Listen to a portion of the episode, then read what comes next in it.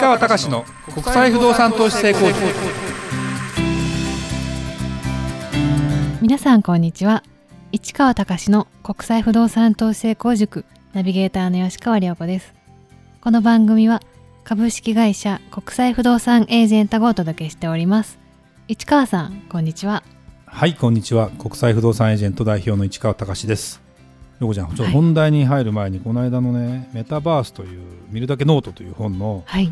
この間の第1章が終わって第2章のちょっとねタイトルだけねはい前呼回の。び上げていきますよ、はい。ちょっとイメージが湧くかどうかね。1番誰もがメタバースに集まる未来が10年後にはやってくる。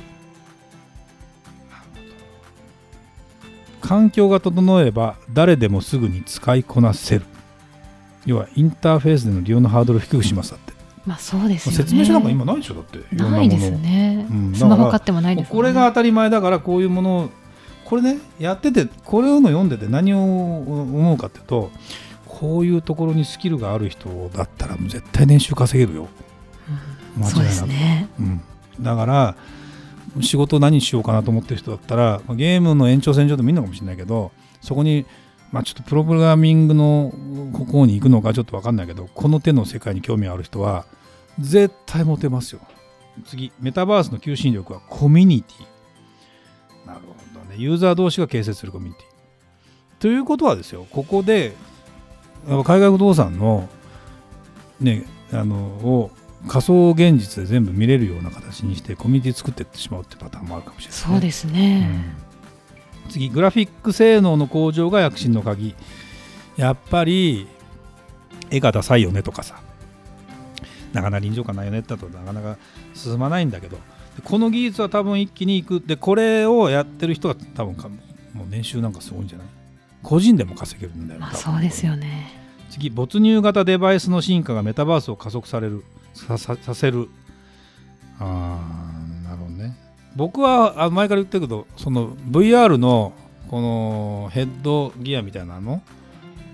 ゴーグルか、はい。もうかけないで見せてよと。もうああかけたらもう重くてしんどいじゃんと。でそそこで見せ見えでもこれテクニカル的になんか割とできるらしいよ。あー。なんか VR ディズニーのソアリンみたいな。そう。前からできる、ではい。これが安くできればいいだけのことですよ。だから絶対できるって。だってもうびっくりするもん。次。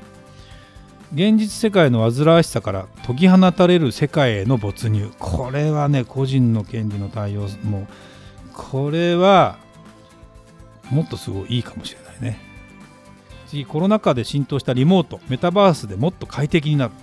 なるほど。次リアルで十分と十分を覆す価値とは？今度リアルというのがやっぱ出てくるんだな。リアルで十分。でもリアルよりも高い価値がメタバースにはあります。リアルより上質な体験がある。だって。なるほど。読みたくなるね。ゲームの世界で今一番メタバースに近いのは何か。オンラインバトルゲームのフォートナイトは現在メタバースに最も近いゲームと言われています。俺フォートナイト知らないけど。戦うやつね。はいフォートナイトが独走する秘訣とはなんかあるみたい。メタバースを20年先取りしたサービスとは何だ？気になりますね。これでもなんかうまくいってないわ。セカンドライフっていうメタバースの先駆けともいえるセカンドライフが20年も前に誕生してました。がうまくいセカンドライフが下火になった理由。なんかこのディレクターさんがうんうなずいてるから多分オタッキーだからね。詳しいんじゃない？実は、まあ、技術的な話かなうん、次はね NFT がメタバース上に必須だと主張する勢力もある。デジタル作品のオリジナル性を主張する NFT NFT は非代替性トークンの略でブロックチェーン上に構築されるデジタルデータの一種です。うんちょっとわかんねえな。まあまあいいや。というようなこととかもメタバースで生まれる新しい職業とは？何ですかね。メタバース空間で快適な暮らしをと。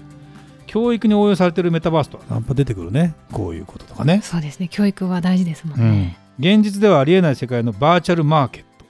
バーチャルの自由さとリアルの偶然性を兼ね備える出会いの場がバーチャルマーケット。まあマーケットって別に買い物するだけじゃないよね。いろんな意味で人が集まる。やっぱりコミュニティってのは大事なんだろうね。ビデオ会議に圧勝するメタバース会議と出てくるね。面面白いですね。そこにいるような感じになってくるんじゃない？これっていうようなことでもうこれ5分経っちゃったからもうちょっと本題行こう。やっぱり次回。そうですねまた。はい、はい。はい、えー今回は45年ぶりに中学校の同窓会に行ってきました。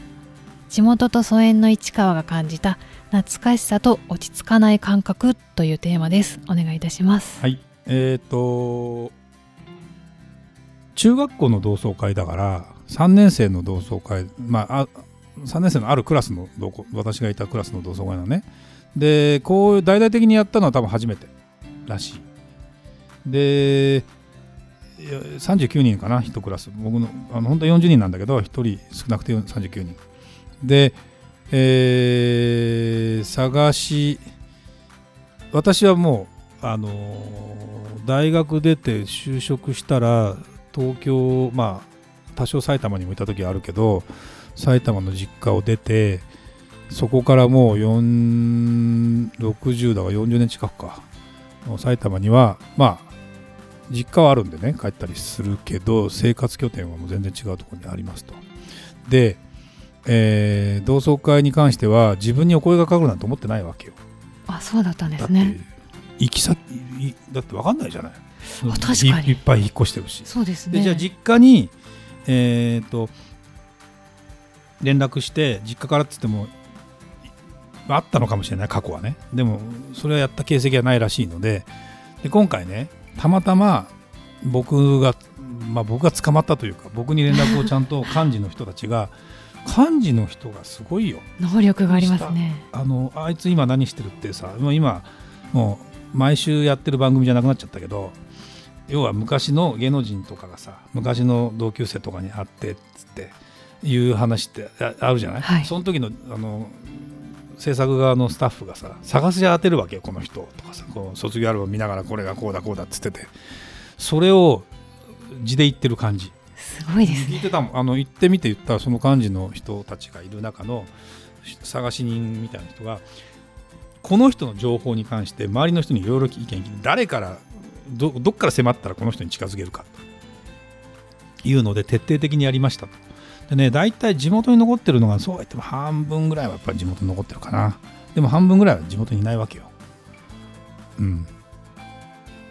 3人だけ行き当たりませんでしたって言ってた。あそうなんですねでちゃんと名簿も配られて名簿っていうかその今何してるみたいなそのやつとかにちゃんとこう書かれて来てる人は半分半分来てたんですそうは言ってもすこれもすごい話なんだけどででも3人だけに捜索願い出してもダメだったっていう感じなんででまああとは実感したのは 3人お亡くなりになってましたね。あー残念ですね。でもねしょうがないねこれは確率論で。だけどなんかねうん若い背のでかい人が亡くなってたね。まあ悲しいですね。運動部で野球部でバリバリだったっていうのが結構早めに亡くなってたり。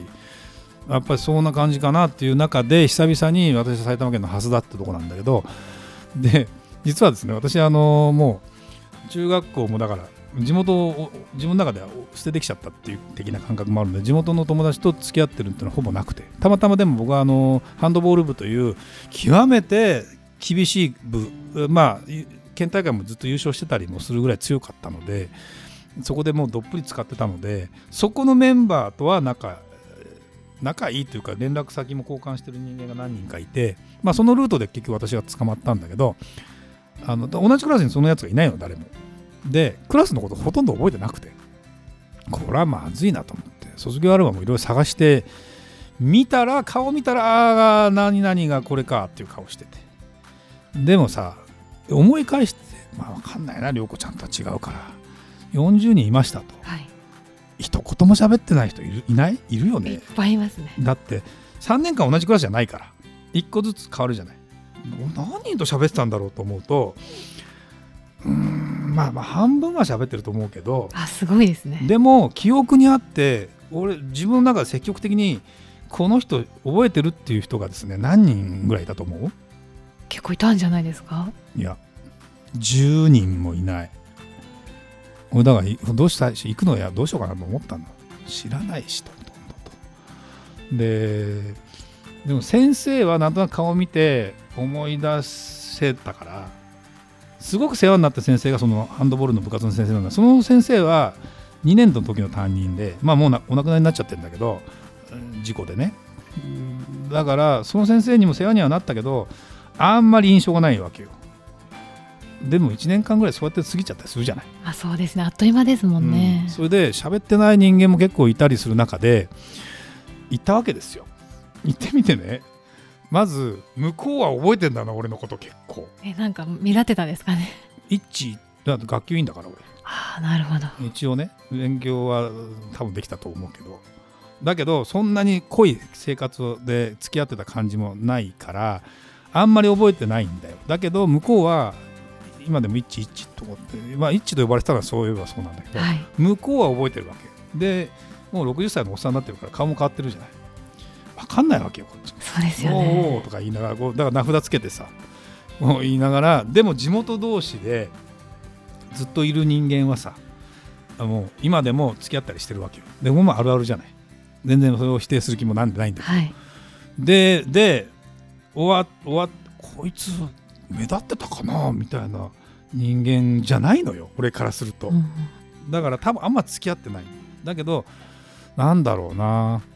でもねすごく帰りにねその幹事やって私を誘ってくれた人からするとあの来てくれてありがとうと。でその時に変わらぬ対応してくれてありがとうって言われて多分だから選ぶってはいなかったんだよ俺だから。はいすごいですね。うん、昔からそうなの俺。だからそこは全然選ぶべきじゃないと思ってたから勉強ができたところでみたいな感じだったんでそこに関しては本当になんだろうなもっと頭いいやつもいたし全然自分がそこで何かの価値観があると。だから前からそのこの間の話じゃないけどメタ認知じゃないけどそれがなんぼのそれだけが全てじゃないと本当に思ってたから。でそれをたまたま担任の先生とちらっと喋った時にうんあまあ高校この高校先生が五分五分って言われたんでやめますって言ったんですよね僕っつったら。なんかその先生が市川君とは喋った時にこういうことを覚えてるって言うんでその進路に関しての考えをその観点もある。ハンドボールっていうところでしんあの何？進むっていう道もある。でも自分の中では人生考えたらこうじゃないんじゃないかっていうなんかね結構生意気に自分の意見を言ったらしいんだ俺は。でそれが先生はすごくよく覚えていたらしくて。ですごくねあのなるほどって思ったらしいっていうふうにその45年ぶりに会った先生に言われたわけ。印象深かったんですかね。印象深かったんじゃそんなことを言う中学生はいないんじゃない？で実はあの引っこうちの親がそのちゃんとこう小学校の時からのその通知表をねちゃんとこう取ってってくれてで引っ越しの時に全部それを整理してこう出てきて、まあ、数数値の問題じゃないよ。5, 5がいくつあるとかっていうんじゃなくてそのあるじゃん。一言。性格っていうかさはい。学習態度とかさ。結構俺は自分で我が強いって思ってたから我が強いって書かれたって印象があったんだけどよくよく読んでみたらあの真面目とは書いてあるわけ。でもう一個ねな何人かの先生に同じこと書かれたの。なんだと思う、真面目以外ですか？うん。声が大きいとかですかね、うん、そんなことはないな。あのね思考能力に優れるってああそれすごいことを書かれてますある、ね、だから考えてたんだね。あのだからその自分のその前も言ったけど自分の親の言ってることが正しいことではな必ずしもないよ。世の中はこうなんだよ。で僕あのそういえばちょっと話飛ぶけど大学入試の時に某大学の小論文じゃないやなんかねあってさ、まあ、合格してるからあれなんだけど小論文でなんだっけなその自分の見てる世界は真実かっていうとそうじゃなくて自分というフィルターを通して見ているから必ずしもそうじゃないんだってことを俺書いたんだその時。すごいことそれってある人に喋ったらそれはサルトルのなんとか論だよっていうふうに言われてあそうなんですか？みたいな本なんか読んでないからね俺一切。実は読書をしない人だったから。才能みたいな感じですね。やなんかね本は読まないけど考えるのは好きだったというか。でそれを大学時代に書いてうん結構深いことで書けたんだよね、まあ、だから受かったんじゃないかっていう説は自分で勝手に思ってそうですね。うんなんだけど。って思うと哲学とかその結構大事なんだよね。勉強していこう。で大人になって本を読んでないじゃない。で後で読みたくなる気持ちがあってどんどんどんどん吸収していくとどんどん勉強になったんだけどそれをねその思考能力が優れてるっていうのを書かれただけでいや嬉しかったね。ものすごく。なかなかないです、ね、先生がそういうふうに書いてくれててまあまああの自己主張はちゃんとできてましたよ。専多分あの発言もしてた。だって学級委員ずーっとやってたから私最初から最後まで。最初から最後まで。手挙げたらなれるもんじゃないんで、はい、それでほら PTA 会長もやってんじゃん。と思えばそうですね。だからうそれが別に偉いでも何でもないんだけど自分の中のこの人生の中の役割の中にそういうものがあってそれが国もならなくて自分の中でもっていうようなことなんかはできるからやっぱりその延長線上の中に生きてて仕事をするっていうこととか自分がそういう世界にいるっていうのは、まあ、ストレスたまんないんだろうね。